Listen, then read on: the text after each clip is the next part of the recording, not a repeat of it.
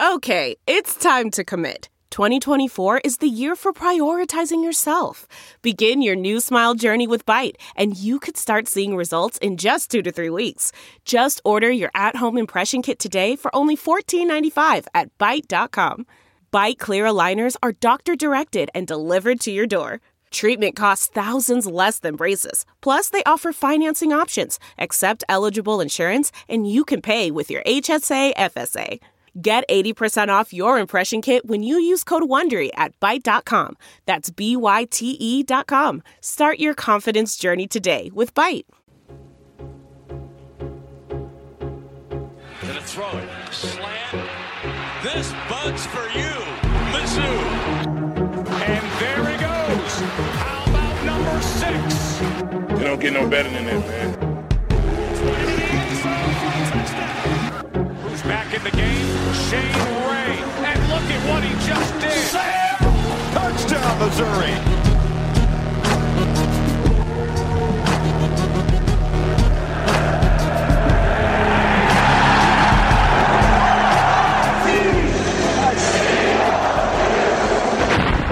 This is the Mazodcast. Howdy, Tiger fans. Welcome to the Mazodcast. I'm your host, Brennan Anthony. With me, as always, is Will Muschamp's pubic hair groomer, Colin Anthony. What's up, dum dums? Not with us today is Brian Goers, who came down with a mean case of mumps from drinking out of a campus toilet.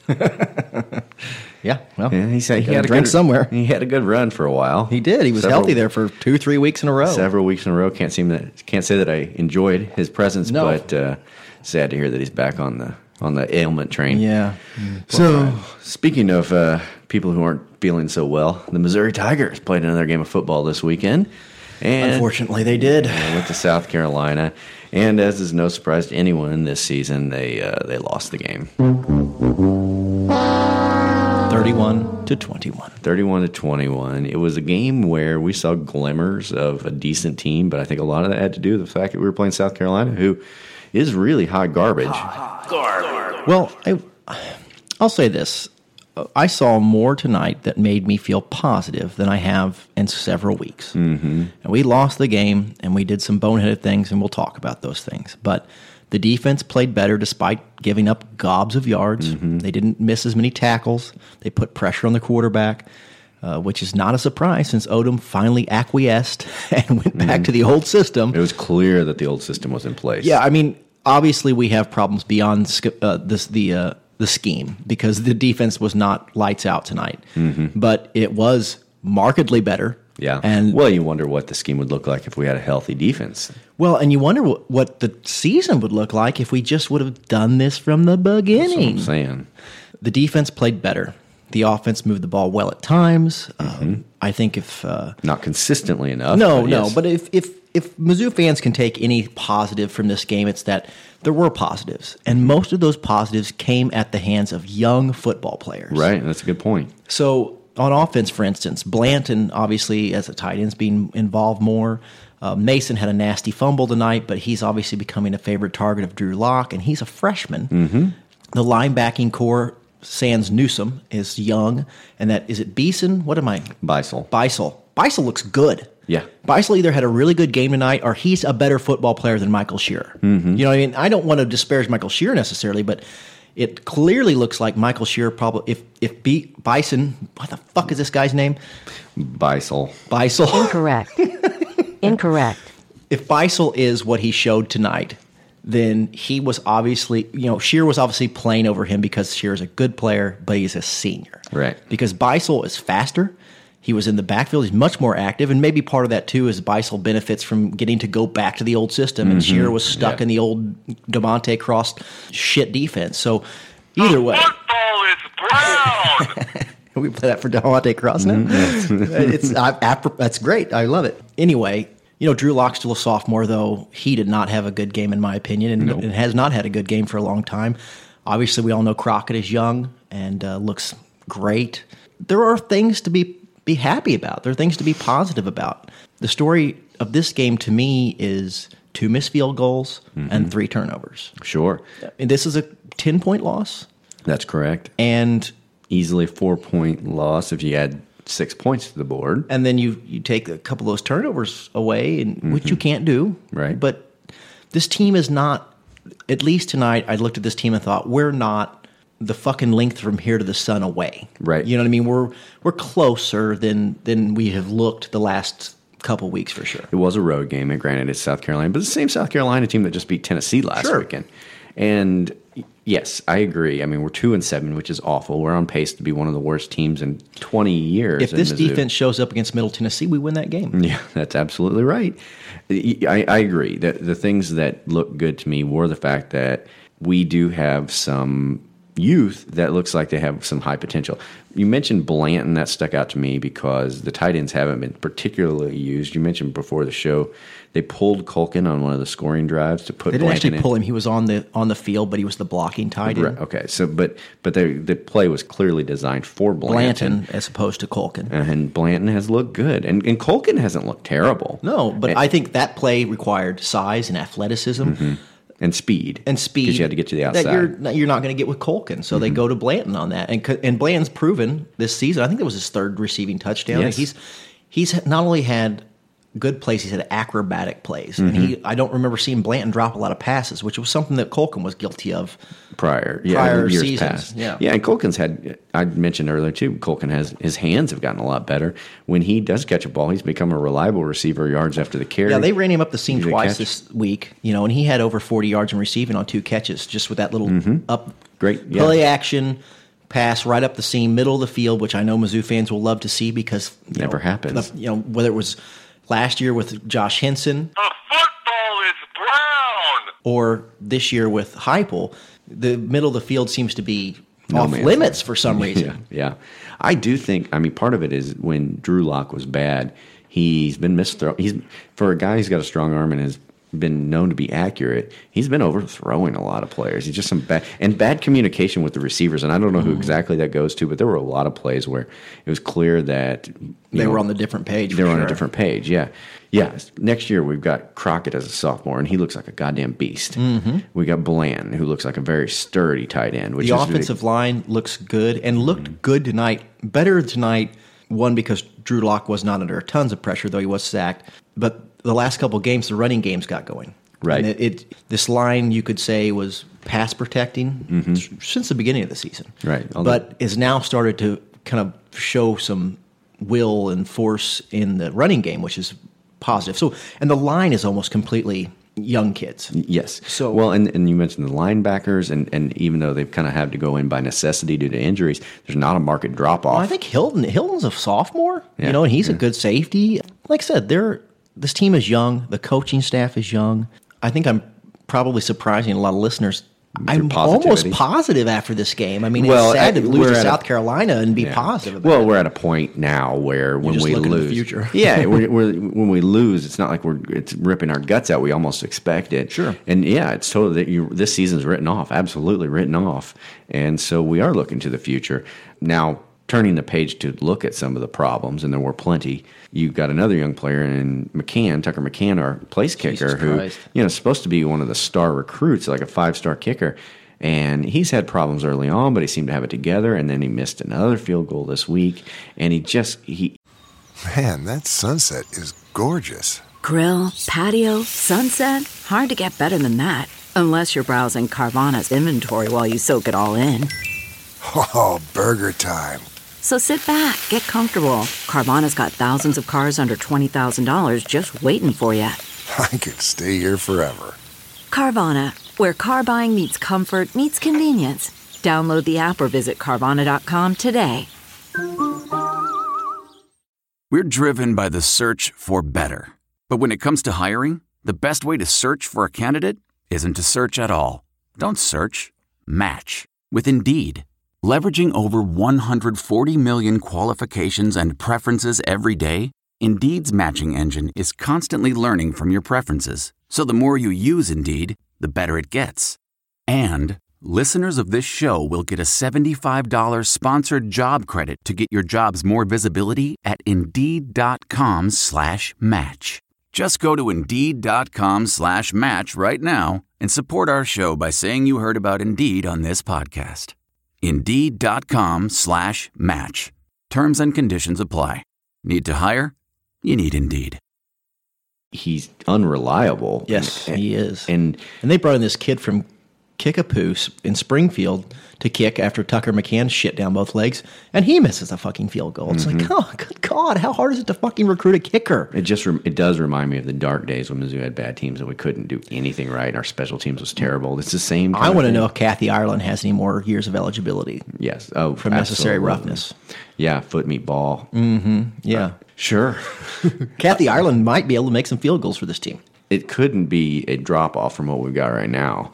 Good God, Um, no. Drew Lock, obviously, we said he had a bad game. The problem with Drew Lock right now is, I think early Locks on, in. yeah, when when we had high, high, unrealistically high hopes for Drew Lock early on in his career. Yeah, the I think- honeymoon's over. Oh, yeah, shit, yeah, it is. But I mean, I think what we were thinking in our minds, fantasizing about, was like sixty-yard bombs where he dropped it in their bread basket, and our receivers had three steps on the cornerback. And we also fantasized about his abdominal muscles, or at least I did. Oh, yeah, I think that might just be you. Okay. Yeah, but while he's got that strong arm, he the big problem I think is that he has narrow field vision. Uh, they get brings it up all the time whether on whether it's him looking at one half the field or by design on Heupel's offense, he is only looking at one half the field. They showed you in a replay when he threw the bad interception when he's trying to hit Mason in the end zone, uh, badly underthrown.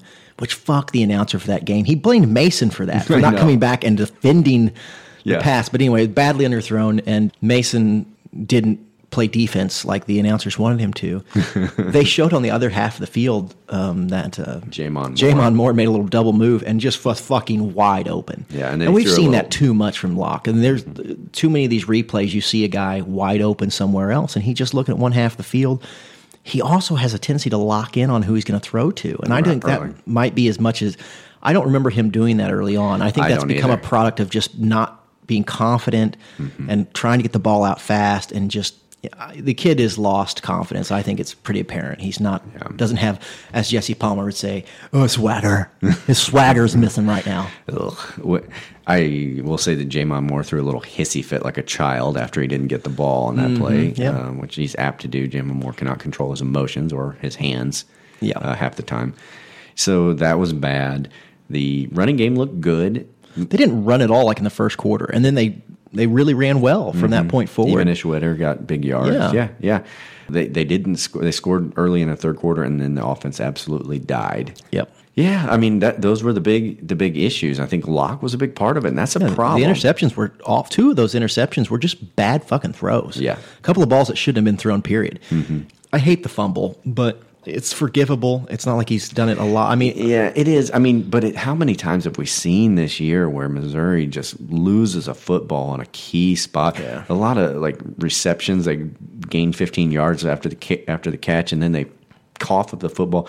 My thought process when I was watching this game early on was that this Missouri team in 2016 never misses an opportunity to miss an opportunity. Yes, They- yeah. If if there's ever a chance where they can turn the page, make a little headway, they absolutely shit down. if you're legs. expecting them to disappoint you, they will never disappoint you in that that department because they are going to disappoint you. Yeah, and and it's just this season. That's what they are. It's almost like they're afraid of success. You know, they, they I- choke. It's like me playing golf.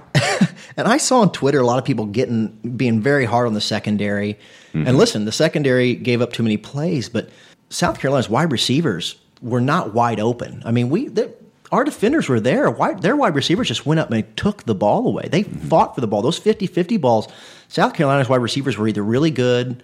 I think they are really good, and and I think I think our secondary is pretty decent. I, They just they just won those battles, and Mm. Yeah. they won them consistently tonight. That's um, you know unfortunate, but at the same time, it's not like you had guys blowing coverage and people running free down the field. I mean, Penn got burned a couple times tonight.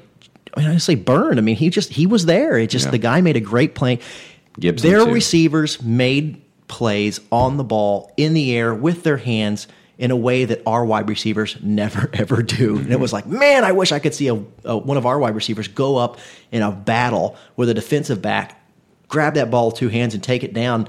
You know, we never see that. Our wide receivers are either open or dropping balls, and it And I think some of the frustration from that had to do with the fact that while the defense has been pretty terrible this year, the, our secondary has not been really the Yeah. problem. And this week, yeah, and this week is kind of a it reversal. again. yeah, Mm-hmm. The D line started to get a little pressure, and but it's We can't put everything together in one game. That's what's so fucking frustrating. The We- offense have a good know, game. Stupid penalties, stupid turnovers. I mean, there are just there are portions of these games where we look like a very competent football team, and then we do these stupid. They're not disciplined, and unfortunately for Barry Odom, I feel like that Mm-hmm. Yeah, lack of discipline, that lack of finishing a game, playing a game, start to finish, is is coaching. And uh, I'm not cashing Cale my Garrett chips in getting on. kicked out of the game early on for a sort of questionable targeting call, but it's just another discipline issue. I'm not cashing in my chips on Odom because I really feel like he's got an opportunity to get it righted. You know, he's I feel like he's figuring things out as he goes.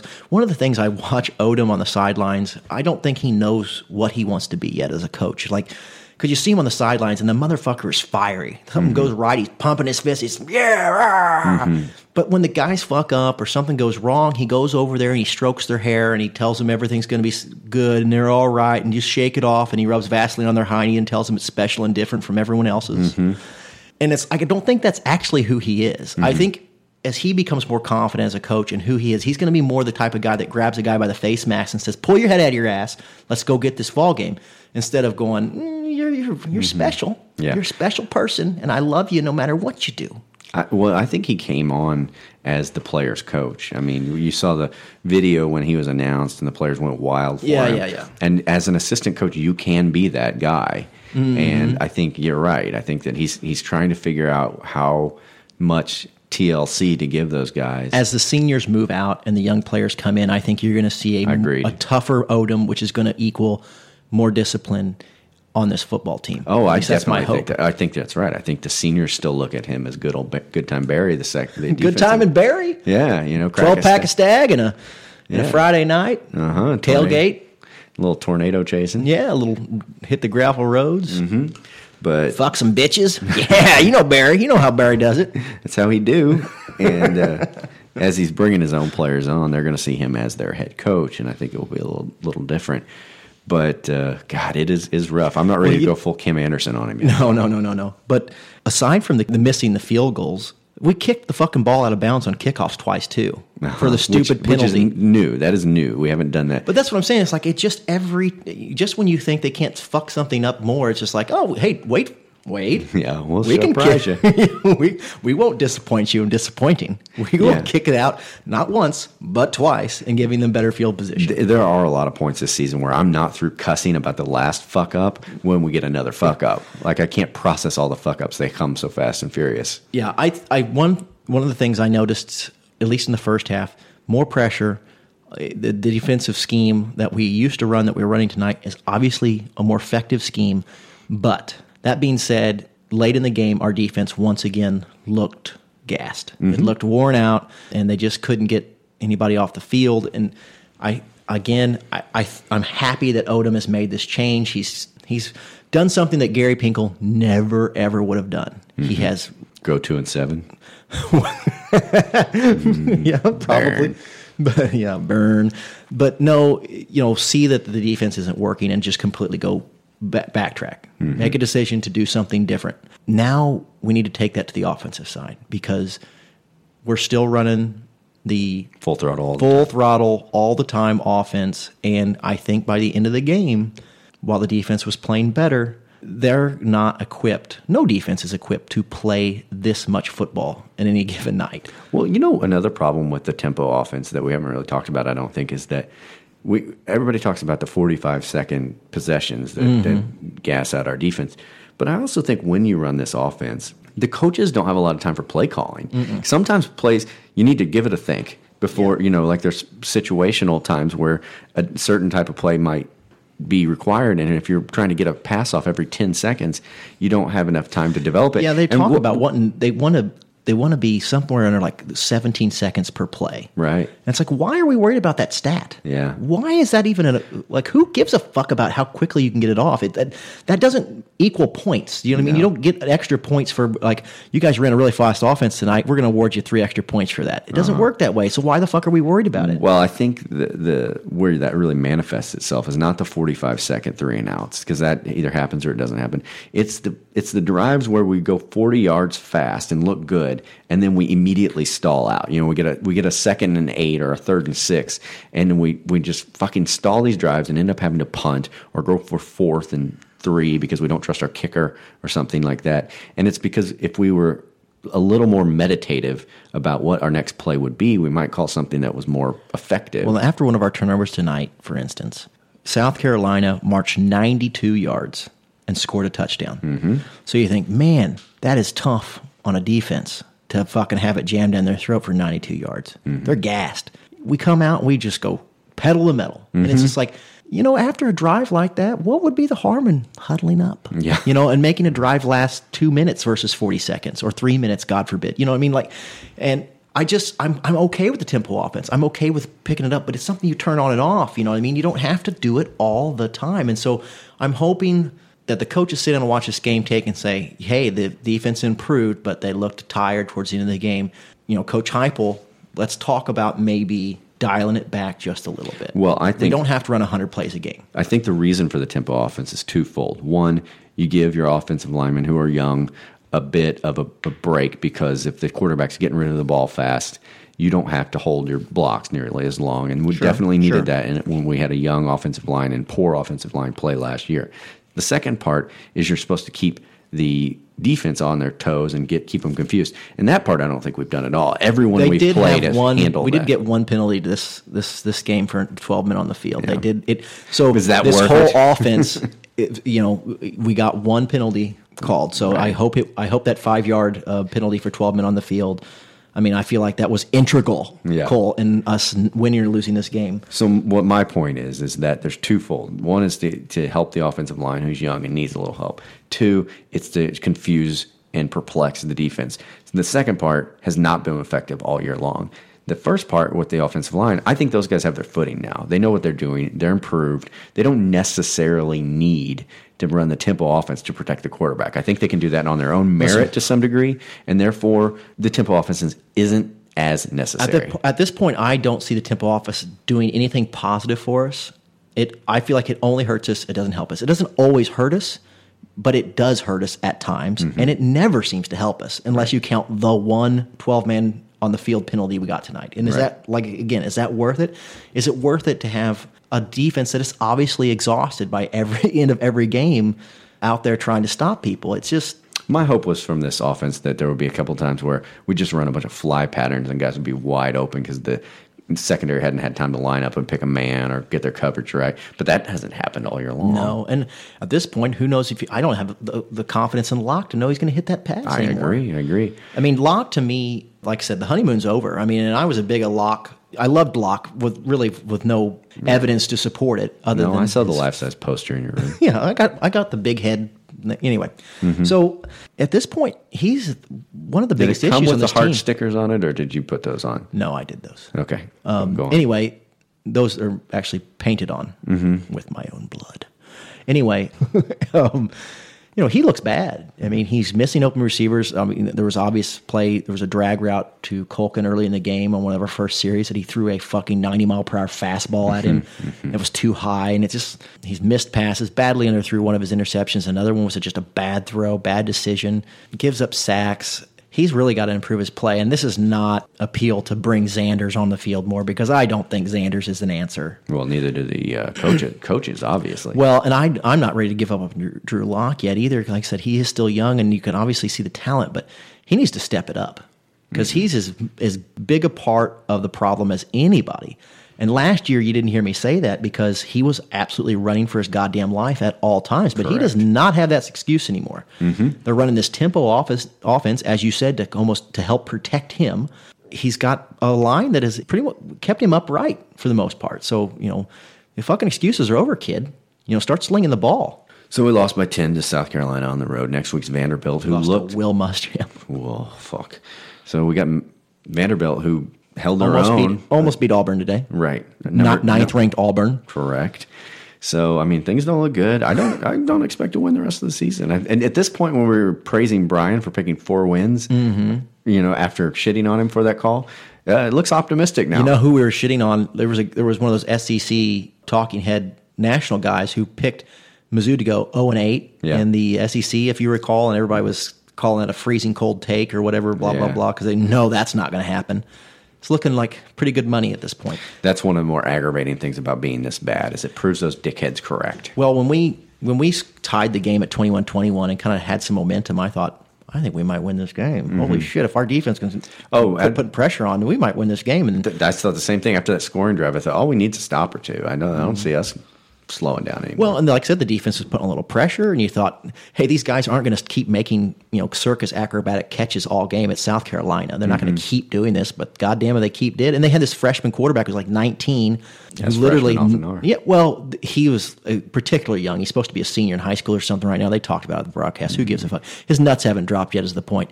But it's like he's not going to play this well the entire game. Right. You know what I mean? I same with the kid from Georgia uh, their quarterback. But it's like he's not. He's going to make a freshman mistake. He's going to throw an interception, or he's going to take a bad sack. Something's going to happen here, and it never happened. Their receivers kept making great catches. He kept making great plays, and um, we lost. With that note, let's uh, let's go to break and come back with a little Kansas news. This is the Mazodcast.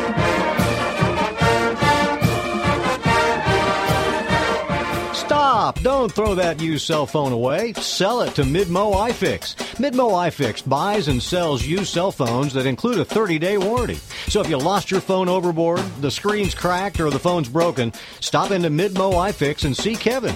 And if you have no use for that old phone, turn it into cash. Midmo iFix, located next to Emo's Pizza on Osage Beach Parkway. 573-694-8795. Midmo iFix. Phones fixed fast.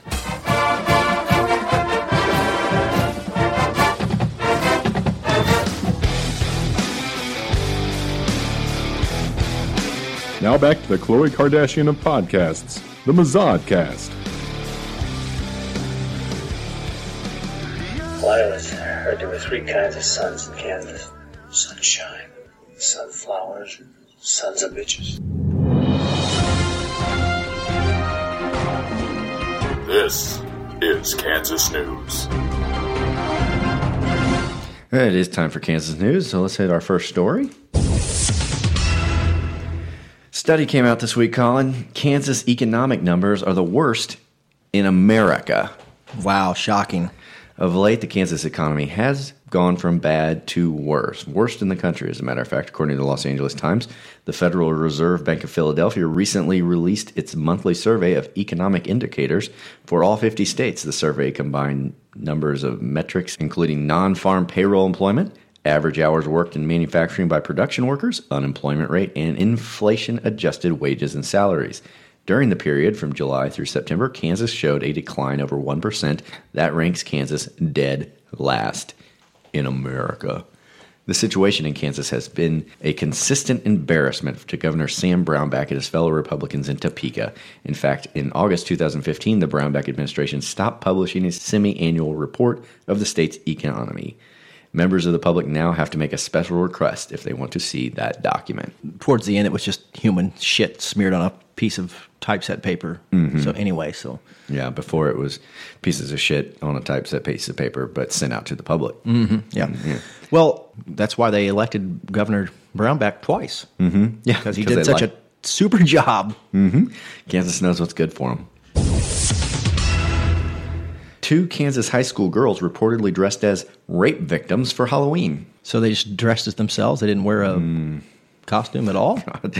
Uh, while the internet has long been calling out racially offensive Halloween costumes, social media is now also shaming two high school students in Kansas who reportedly dressed as rape victims. Thank God for social media to put us all in our place. That's right. All these, all these Heroes. heroes telling us what we should and shouldn't do.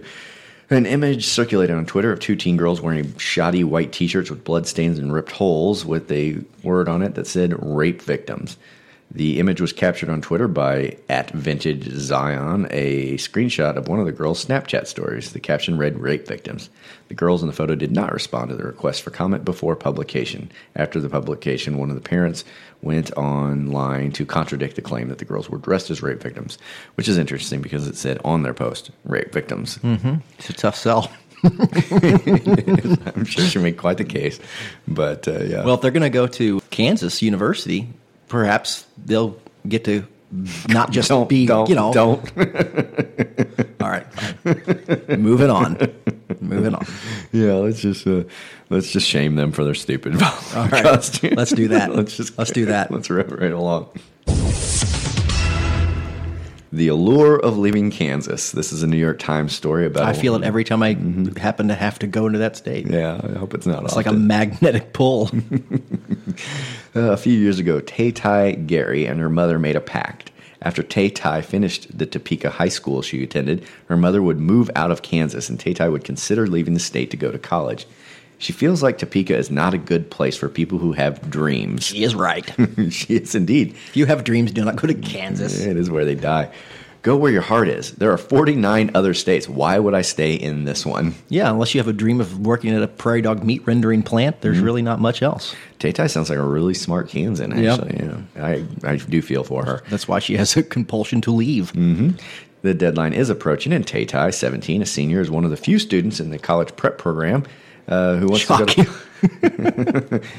Not much seems to intimidate her. She is tall and full bodied. She wears her hair swept up and da da da. I don't give a shit does about that make a difference? It's just a puff piece about how great she is.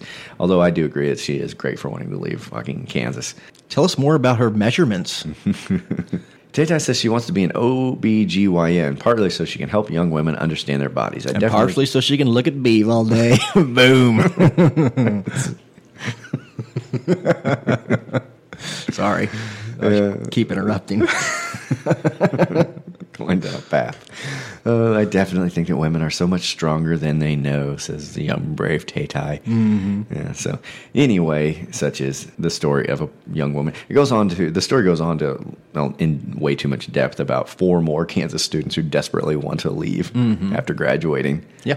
I would argue, I, I would advocate that they leave now. Just drop their studies and get out now. Yeah. I mean, uh, really, if you have a high school diploma from Kansas, is it any better than being a high school dropout from Kansas? no, I, they both carry the same amount of, of grandeur. Our final story for the day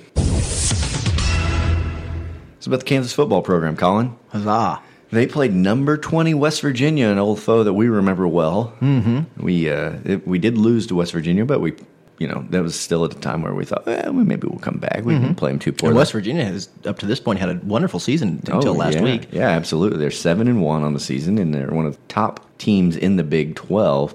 But Kansas, unfortunately, lost to West Virginia, forty-eight to twenty-one.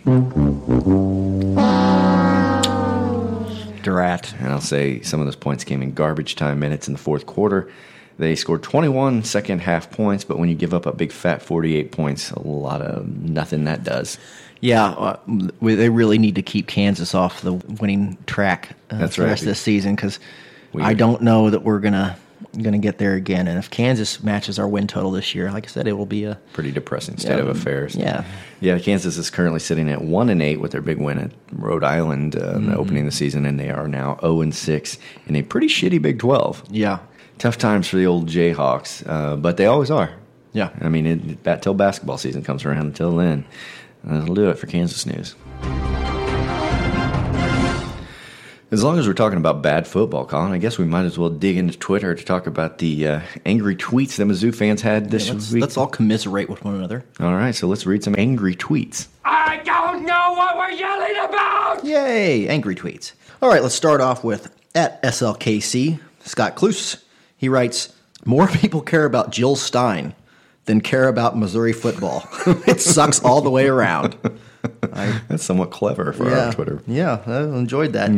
Uh, Jill Stein, uh, running for president. For those that don't know, Pulling it zero zero zero point zero zero percent right now. I think. yep, yep. She's a she's an outside chance. That's right.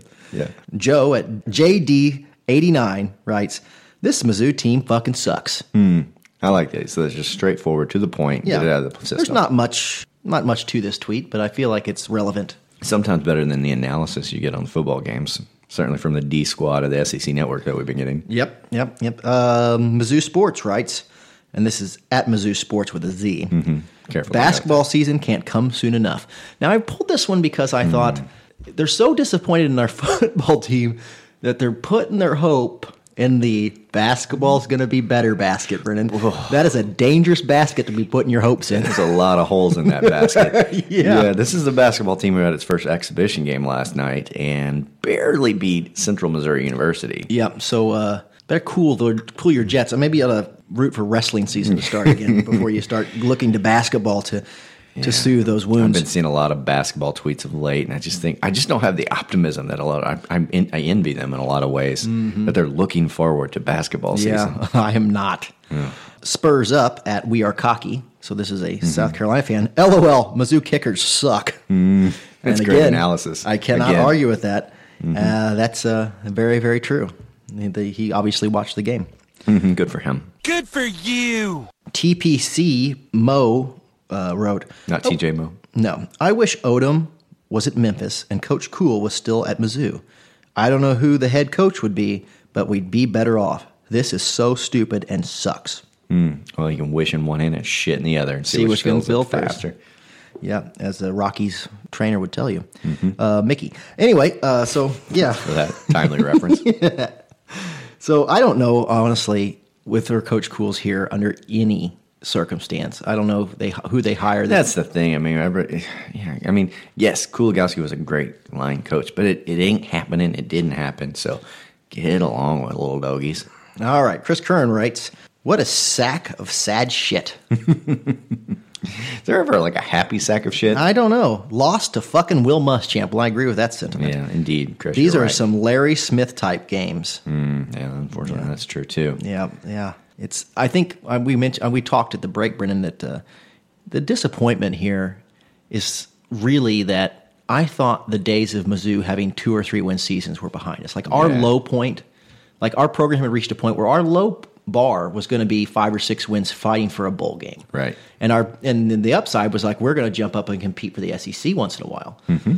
I didn't. I thought the days of two and three wins were over, and I think that's how most Mizzou fans felt. And so, this that's part of the huge disappointment here. It's just like I didn't think we could fall this far again. I thought wrong. Yeah, and so thought did this young man. Thought seven wins were on the table at Yep. the beginning of this year. Aren't I a fool? Yeah, I, I said 6 Mhm. You know, three three cupcake games, and then you've got your cupcakes, Middle Tennessee. You know, three cupcake games plus South Carolina, Vandy, and Kentucky. That's six Incorrect. wins. It's you know conceivable. I would have thought. Mm-hmm. Yeah, one would you know, think. I thought that was a reasonable expectation. Incorrect. Yes, I was incorrect. All right. At True Mizzou tweeted, at least we won the coin toss. now, I like that. That's a glass half full right there. Yes, it is. I agree with that wholeheartedly. I, Yeah. I like, I, you know, we don't go for the Pollyanna tweets here. hmm We were really optimistic in our midweek show, but uh, a- yeah, the coin a- toss. Yeah, great. All right. At Josh Lee wrote, and by the way, this is a Gamecocks fan. M I Z Z O who question mark The whole good one, jackass. go Cocks Spurs up. Mm-hmm. Yeah. Who? He's clever. He's a clever fellow. Your mascot's a fucking chicken. Move along. Yeah, it's shocking to me that they're so proud that cock is in their name. mm-hmm. So anyway, teach their own, I suppose. Impotent. At my Fowler writes, this is in reference, I should say, to after the game, Will Muschamp and Barry Odom enjoyed a long hug, borderline homoerotic, Passionate. where uh, Will Muschamp obviously had a lot of words of encouragement for Coach Odom. No one knows exactly what was said, but it was obviously Mm-hmm. you know, a nice moment. In reference to that, Mike Fowler says, advice from one loser head coach to the worst head coach in football. Nice. The question is which one's the worst coach and which one's the loser? Well, it's obviously Will Muschamp's the one giving advice. So, Mm-hmm. advice from one loser head coach. He is a loser head coach. I agree with that wholeheartedly. Mm-hmm. To the worst football coach ever in ever. You know, well, So I mean, just- he. I, I will say this. Barry I- Odom's taking a bad rap from this fellow. I, I'll say this, and I support Barry Odom. I still do. I have coached Missouri to the same number of SEC victories as Coach Barry Odom Odom. has, yes, yeah. yes, that is a that is a mm-hmm. statistic that is true. Congratulations, mm-hmm. Brendan. All right. At Naptown writes, would somebody get this two and seven football team to their safe space? Well, there I go. Yeah, that's Spurs how long, up. how long before the safe space jokes are over? And uh, one guy replied to this: triggered. If they play at Baylor, would they? Would the snowflakes leave the locker room? I'm Another not one. sure what that. I, It's just another one of those Mizzou's delicate Yeah. protest jokes. I am delicate, but not Mhm. not because of that stuff. I feel triggered. Yeah. You- Trigger warning. At Dustin Hodges writes, Gamecocks cover over 110th ranked at Mizzou football. Thanks, Drew Lock, for sealing it that by showing up easiest money I ever made. Mm. So he's thankful for Drew Lock throwing an interception late to seal the the, co- the game cover for his gambling Mm-hmm. addiction. I can um, only imagine. Let's all turn him in. Yeah, Gambling's He's illegal, gam- folks. He's illegal. If you know uh, Dustin Hodges, Mm-hmm. please uh, report him to the authorities. Fuck that guy. Yeah, I think the easiest money he ever made was the back alley cocksuckings he's given. Uh, I, I, I really enjoyed this state. one, Brendan.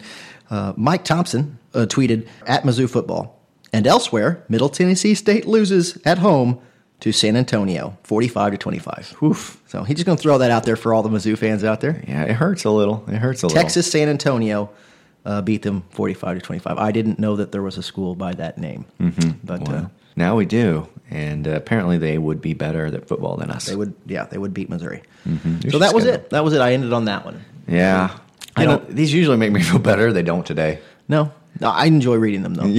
yeah, it feels good. ones. it feels good to uh, get together and agree that we can all hate the product on the field. You usually give me one or two of those, like "You can do it, boys. Keep your heads up." I really didn't see any of those. Yeah? little poly, not much Pollyanna out there. I think Well, two wins, losing South Carolina, Will Muschamp. That's enough that to to drive off even the strongest Pollyanna. Well, if if there can be a positive to take away from the shitty season, it's the fact that the positivity has been drained from our fan base. Well, I hope all of these people who are tweeting negative things Mm-hmm. about Mizzou ask Michael Scherer and Gabe DeArmond for permission to do so. That's true.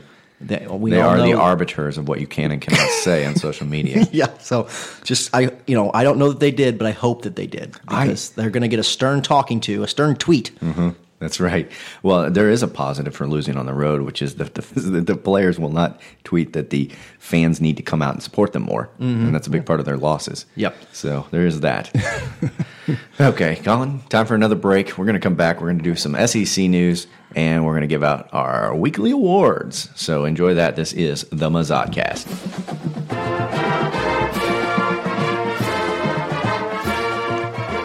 Hi, I'm Mike, founder of DollarShaveClub.com.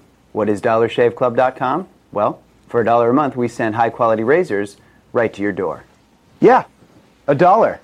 Are the blades any good? No, our blades are great. So stop forgetting to buy your blades every month and start deciding where you're going to stack all those dollar bills I'm saving you. We are DollarShaveClub.com, and the party is on.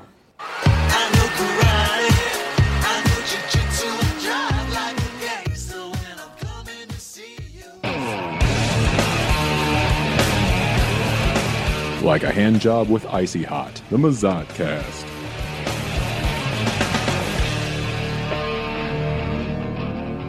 Jesus! Loves football.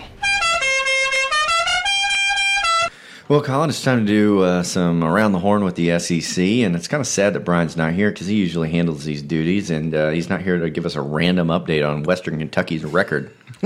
nope. What's Eastern Michigan up to, Brian? oh, he's not here. Uh, that's unfortunate. But before we do this, I think it's time we do fire up your good friend, the old Paul Finebaum. You ready for that? Oh, yeah.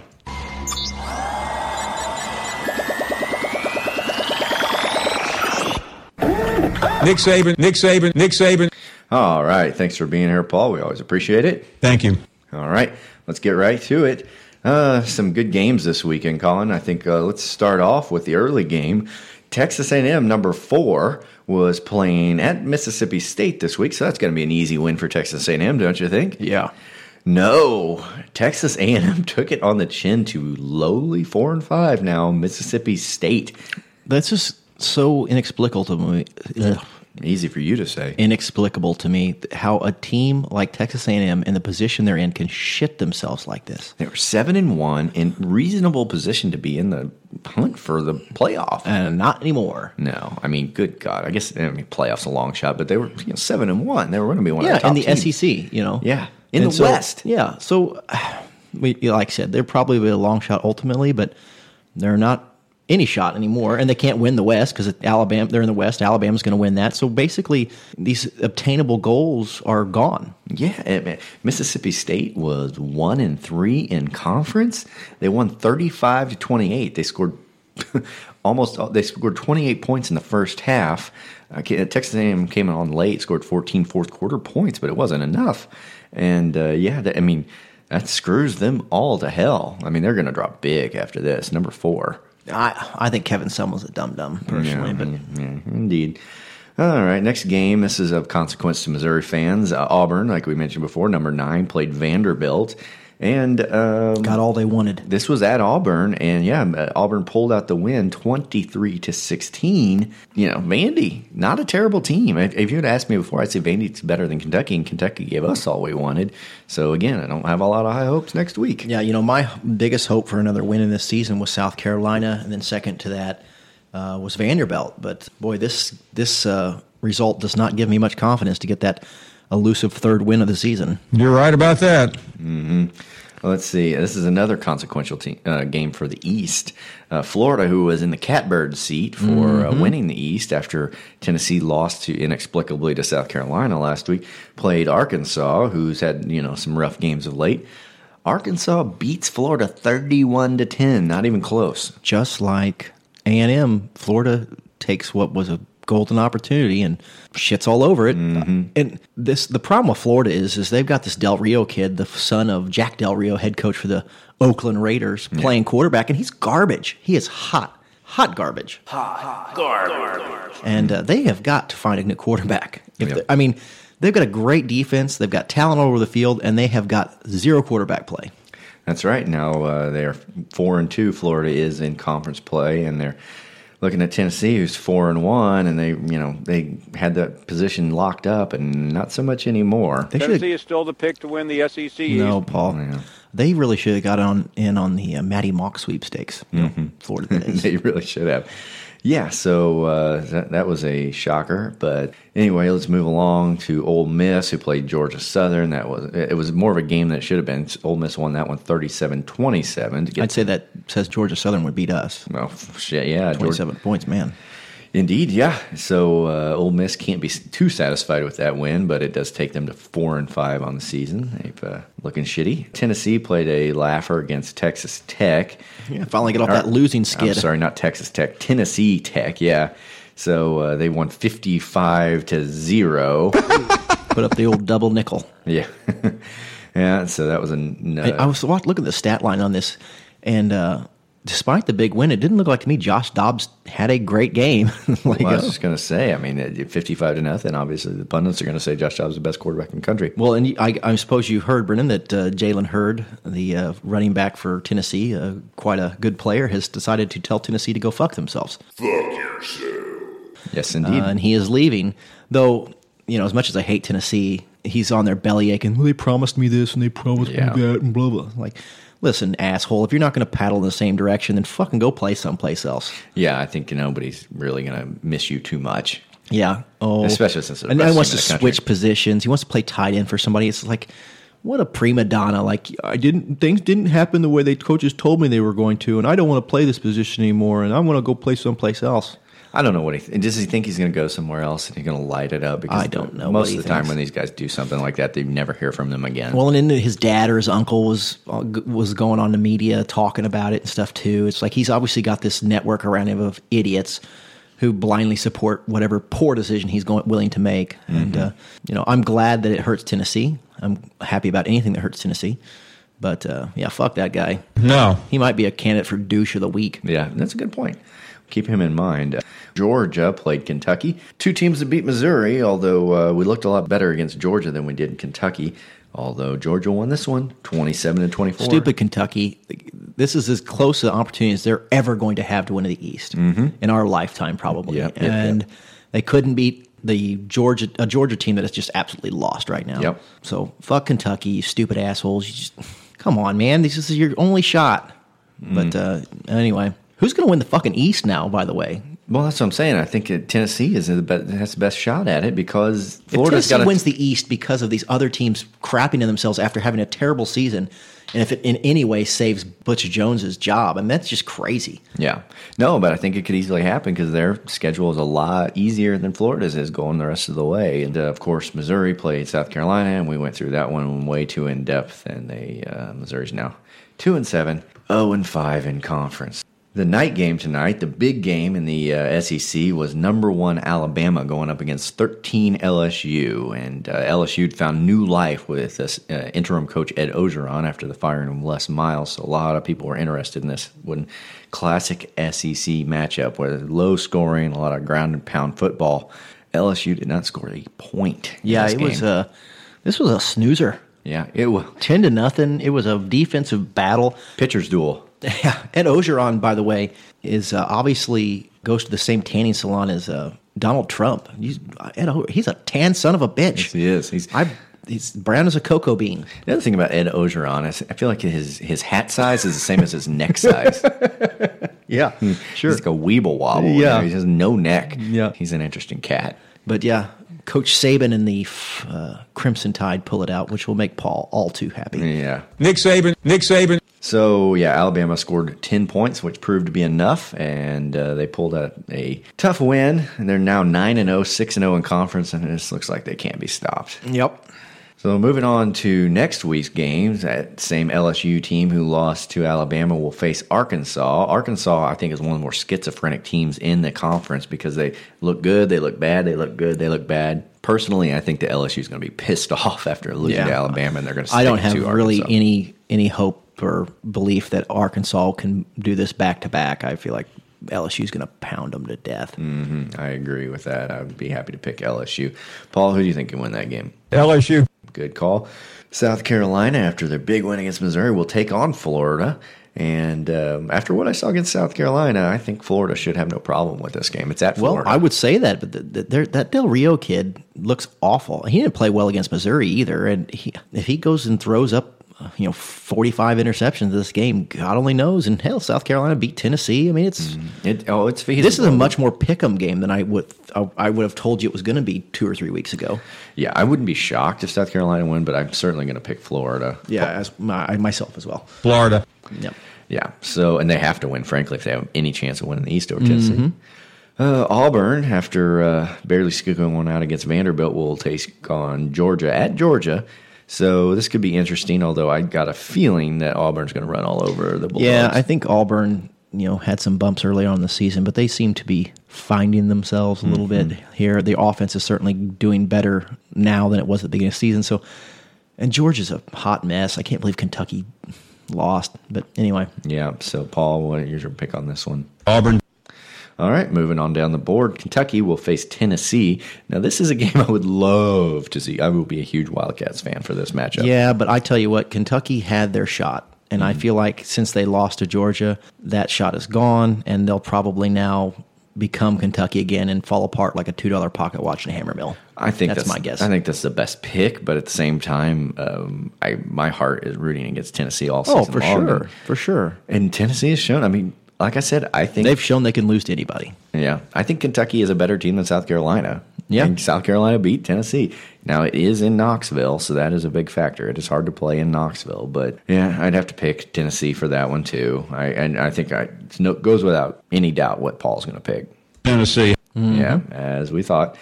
Okay, Old Miss is now taking on Texas A&M at College Station. Number four for the moment. Texas A&M is uh, seven and two on the season. Old Miss is at four and five.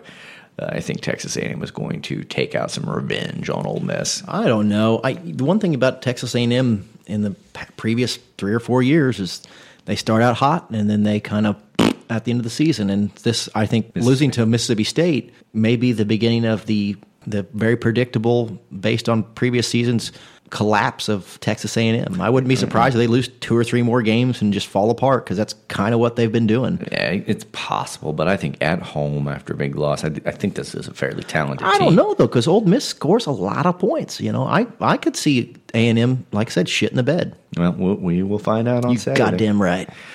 Paul, who are you going to pick in this one? Texas, A&M. Mm-hmm. Okay. Well, he picks the home team. Oh, the, you know, I'll say this: these all these games are all Friday matchups this week coming up week. Weird. hmm And so Saturday, Alabama will take on Mississippi State. The now victorious four and five Mississippi State Bulldogs will take on Alabama, and I have seen no world where they can win this game against no, Alabama. it will be a bloodletting. hmm This is almost like a gimme for Alabama after the Who do you think will win this game, Paul? Alabama, Alabama, Alabama, Alabama. Yep. Yeah. Yeah. Well, he's pretty excited about it. Sounds like. Mm-hmm. Uh, Nick Saban. Yep. So the other Saturday game is at two thirty in the afternoon. It'll be the Vanderbilt Commodores against Missouri Tigers at Columbia, Missouri. Thoughts on this one, Colin? Well, if there's any hope to win, I guess you know it is at home. Listen, I, I saw good things tonight. You know, if, I don't agree. if uh, Missouri builds on the, the good things they did, I mean, the one thing I have for hope is like we've went away from this stupid defensive scheme. I saw more pressure. I don't expect Vanderbilt to be able to throw up these 50-50 balls the way South mm-hmm. Carolina d- did tonight and come up with every single one. Yeah. You know, I think that what this might really turn into is a kind of an ugly defensive battle because I don't think Vanderbilt's offense is that great. They've got a pretty good running back, but I think Missouri, you know, going back to the old defensive scheme will play better. Right. I think Vanderbilt's defense is good, our offense is poor, and this is going to be one of those games where somebody's going to win 13 to 10. Hopefully it's Missouri, but uh, then again, you know, they may house us like Kentucky did. I'm going to I'll pick Missouri. I'll say Missouri 17 to 14. I don't agree. No, I don't blame you, Paul. I don't I don't agree with me. Yeah. I just said it. Yeah, you, oh, I mean, you- you make some valid points. I mean, we mentioned that Vanderbilt played well against Auburn, but Vanderbilt did only put up 16 points. And the, the defense, if the secondary can prevent those good pass plays like they did, didn't do against South Carolina, maybe the defense can hold up a little bit. Maybe they can keep a few points off the board if we can kick the field goals between the fucking uprights. doubt. And you know, if if we can play consistently on offense, that's what we really need. Well, I, mean, think for me, the biggest thing will be will we dial back the offense a little bit on the speed? I really feel like that is hurting us towards the end of games. It's the defense is having trouble finishing off games. Well, they're having trouble all the way around, but finishing off games because I feel like they're fucking gassed. And I just want to believe that Barry Odom and Josh Heupel will watch these this game tape this week and say, you know what, we need to give the defense a better opportunity and slow things down a little bit, at least under certain circumstances. I don't see any indication that they're ever going to consider doing that. I mean, my hope is that. I mean, well, they changed the defense. I Yeah, mean, why they, well, they I mean, they did, but I mean, I, I don't know. I, the the one thing I'll say about Missouri is the running game has been improving. The one thing all season long that is getting slowly better is our running Mhm, game. agreed. We had no running game early in the season, and we relied on the pass. But in the past is looking a little sketchy. But but we are running the ball well, and if we continue to run the ball well, hopefully it'll open up some stuff that you know maybe the Kendall Blantons of the world will few, find a few catches, and maybe some of these young receivers. Well, I think something that didn't happen Mason. tonight, but there was certainly an opportunity to happen with the pressure that Missouri was getting, getting in the backfield. Is that a turnover, an interception, a fumble? We certainly didn't get any of those tonight. We haven't been getting them all season, Mm-hmm. but you know that's something that I think Missouri, as Missouri fans, we almost forget can happen. Like Yeah. they might give us the ball, they That's might right. turn it over, and certainly that would help. So. Well, yeah, a little bit more mistake-free football would make a big difference in this one too, because I think you know this one is the mistakes killed us. We, without mistakes, we win this game. Obviously, that's the same thing against Georgia. So, I mean, those are two wins. Mhm. We're just through our fingertips. undisciplined young football took two wins off the board. And Vanderbilt is one and four in conference. They're not setting the world on fire. I mean, I think we're going. This is our chance games- for a third win. This is it, That's- guys. This is the This one. is fucking it. This, you know, we have gotten into a point where we don't look at any game as a as a an easy win mm-hmm. or a potential win even. So, I mean, I think if you're going to be optimistic, this is the one you're going to have to to do that with. And so, I guess, in that being the case, I'm going to have to pick Missouri just because I don't have any other opportunities for the rest of the season where I can. Paul, I don't want to even ask you this. You pretty much indicated what you feel, but who do you think will win this game? Vanderbilt. Mm-hmm. So there you have it. There you go. All right, Paul. Thank you for uh, your contributions. So we're going to put you away for now. Adios. All right, Paul. All right. This has been around the horn with the SEC. Okay, Colin, it's time to give out some awards. You ready for that? Yeah, yeah. Okay, the biggest, uh, or not the biggest, but the first one we're going to give out is the uh, TJ Moe Douche of the Week award. Douche of the Week. Douche of the Week. Yep. So this one is dedicated to TJ Moe, who was a great receiver turned to douche, and he's inspired us to pick a douche every week. And I think we have a few candidates this week. One of them, I will say, is Cincinnati head coach Tommy Tuberville uh, lost a game to BYU and was clearly pretty upset about it because as he was being heckled off the field, he decided it would be a good idea to respond to the fans and he yelled, "Get a job, get a job, go to hell." Yep. And so ah, it's just a bad look. Yeah, I didn't see that worldwide text. Thank you for contributing that. Sent Mhm. that to us. So that's a, a worthy candidate. Another candidate sent to us from our good friend Tom Theichel on Twitter, who said that Baylor fans were wearing black in support of Art Briles at the recent Baylor game. Uh, Art Briles, obviously the disgraced coach who was fired after mishandling sexual assault violations at the university, which was humiliating to the program and the school. And uh, much like the guys at Penn State who were supporting not just Joe Paterno, but Jerry Sandusky at a recent Penn State game, now Art Briles is being supported by the fan base who who is clearly thick headed and tin eared about terrible, terrible issues that obviously trump football in their minds. So I think that is a, clearly a douche move. I, I have another candidate I'd like to bring up, Colin. Tell me how you think about this one. South Carolina fans. South Carolina fans were repeatedly throwing crap on the field at our players. The most notable one, and probably the highlight of the game, is when somebody chucked a water bottle at Drew Lock after a Missouri score. Drew Lock picked up the water bottle, took a chug out of it.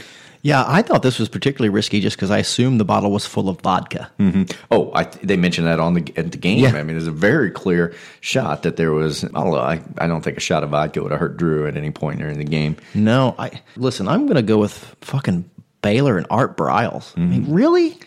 Let's go back to the water bottle. It could have been full of goat jizz from the South Carolina fans. I guess it might be full of goat jizz. Mm-hmm. But vodka joke- and goat jizz. It's a popular. But drink I don't want to say that I know much about goat jizz, mm-hmm. but it's not nearly that clear or, mm-hmm. or fluid. I mean, it's more It's vis- it's, it's it's it's it's it's more like a pearl color and uh-huh. more viscous. Yeah, is that right? So you know, Tell me more about goat jizz, Colin. go on. no, but I'm just A yellowish hue I'm just shocked that. Well, I was reading when you were I, dripping from the bottle like tapioca. I was so shocked that people would like support Art Briles and wear black and all that. That it said here that the football team has denied reports that they wore their black uniforms in mm-hmm. support of Art Briles. It's not Yeah. just the fans; it's the players. It's like Why black? Is it just because the sport is black soul? I said, maybe that's it. it is. Maybe that's what it is. I'm going to go with Art Briles and, and Baylor. I think that's a pretty good call. I mean, we called out. I think Penn State fans were our douche of the week a few weeks back, and I think uh, Baylor fans. I think you are our douche of the week for week ten. Douche of the week.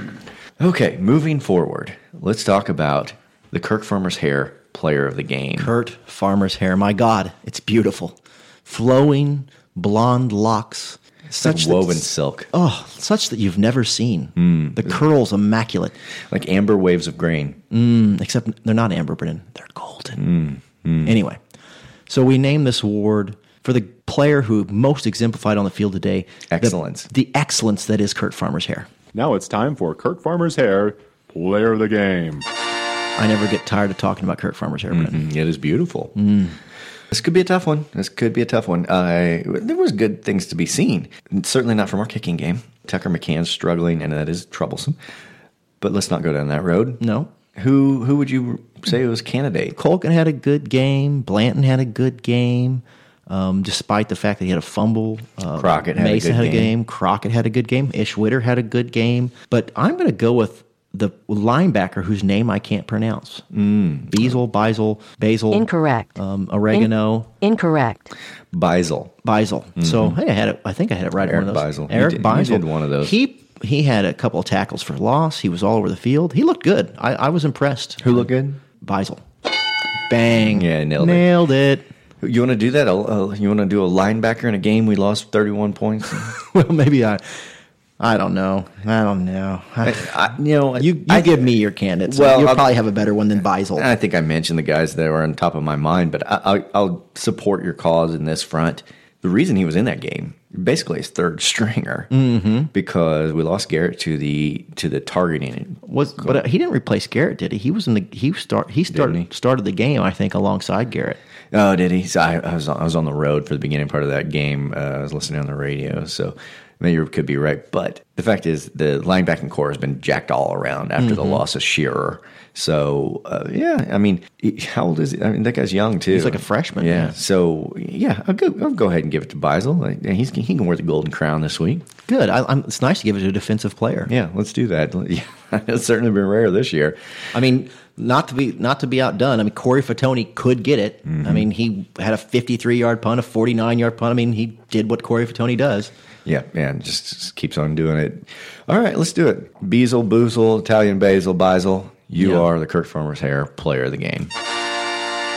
You know, Brendan, one thing I wanted to talk about before we got out of Oh, here. we're is- out of time. Sorry. No, no. all right. Well, we'll see you guys next week. No, uh, uh, Curtis Gregory Yes. is is now one of the voices of the um, Sideline guy. side. right? Yeah, no, he's like the Oh, the post-game, post-game, pre-game. halftime analysis guy. He's the hot chick they have on the sideline Yeah, yeah, he's something like that, and he is for the radio. Yeah, for the radio broadcast. And I, if you listened to last week's show, I was shocked. I didn't know he was part of it. Mm-hmm. But a- immediately after this game, I left my house to come here to record the podcast. So I, yeah, obviously 100 feet below Field. But so I got to listen to the post game show, and he was very negative Mm-hmm. about the team. You know, like, now, don't get me wrong, I appreciate it. A- like, a he's like, this kicking game is, you know, and he was, he was not wholly positive. So, I mean, he wa- I shouldn't say he was like super negative, but he was just not wholly positive, which is what you're so accustomed to out of these broadcasts. Yeah, he, he threw a little of that in there.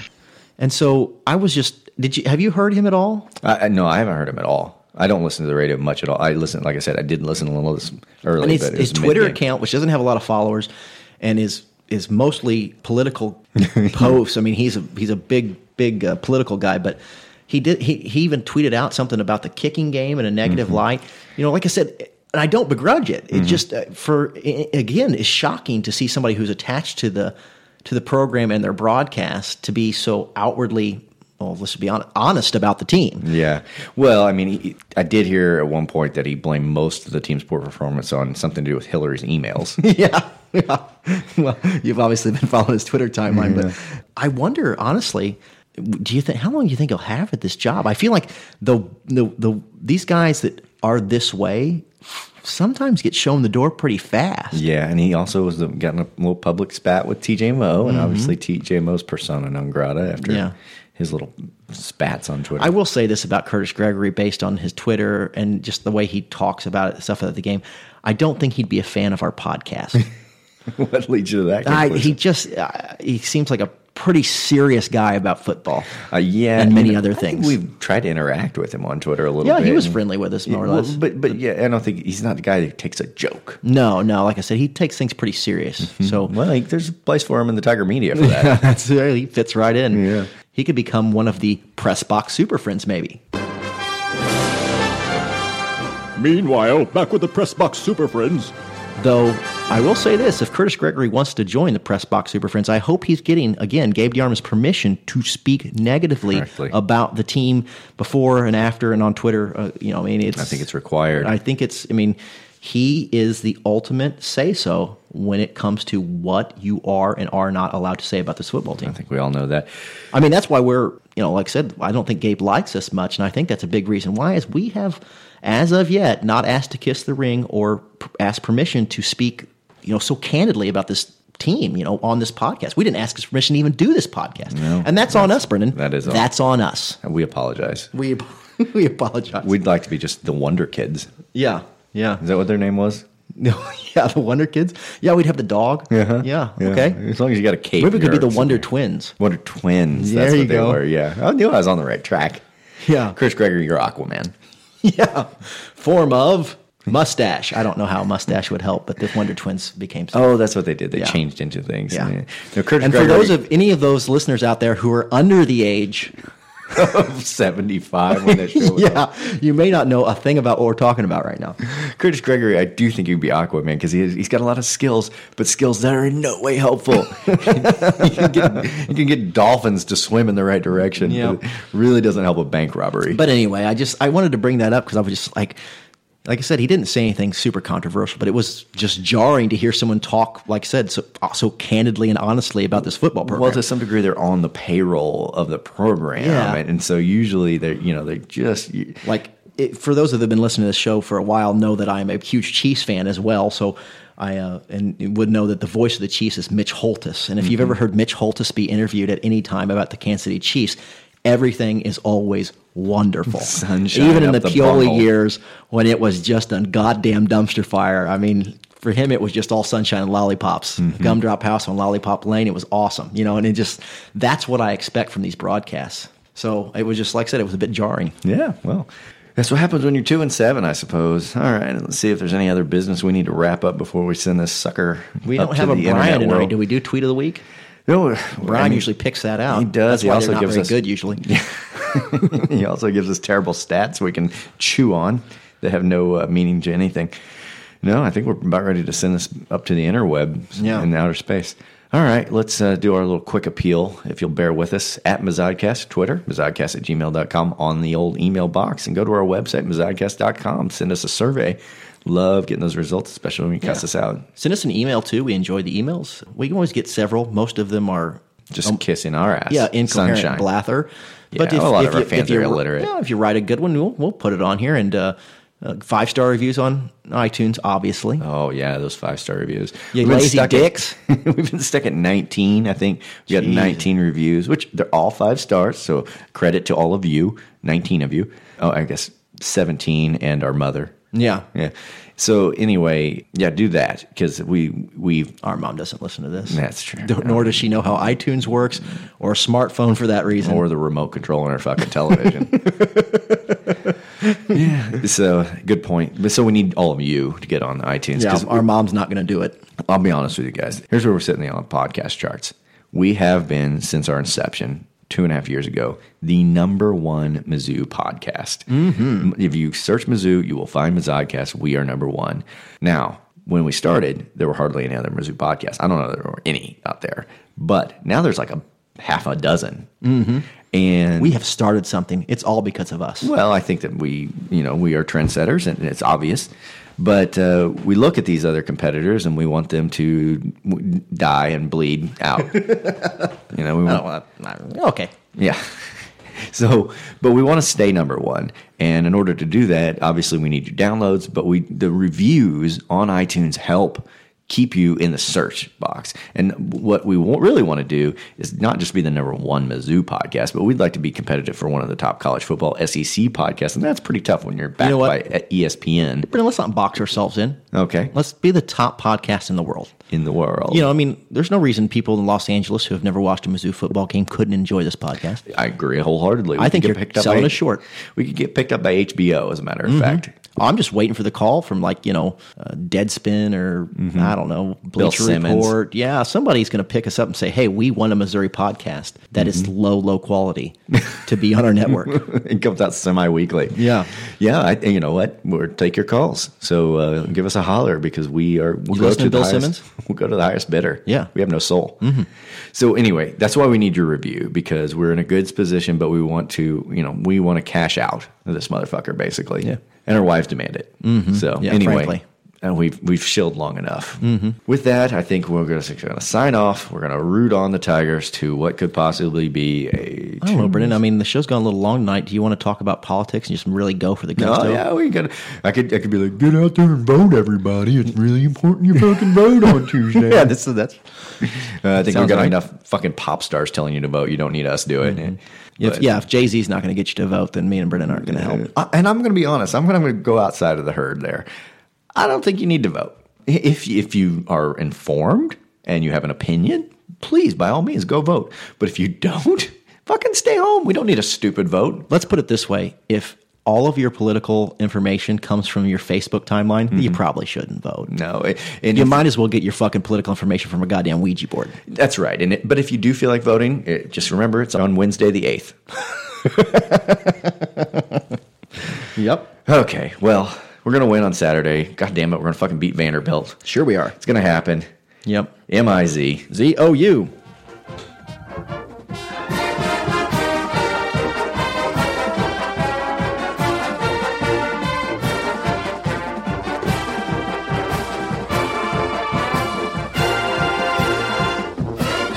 Fuck some bitches. Yeah, you know Barry.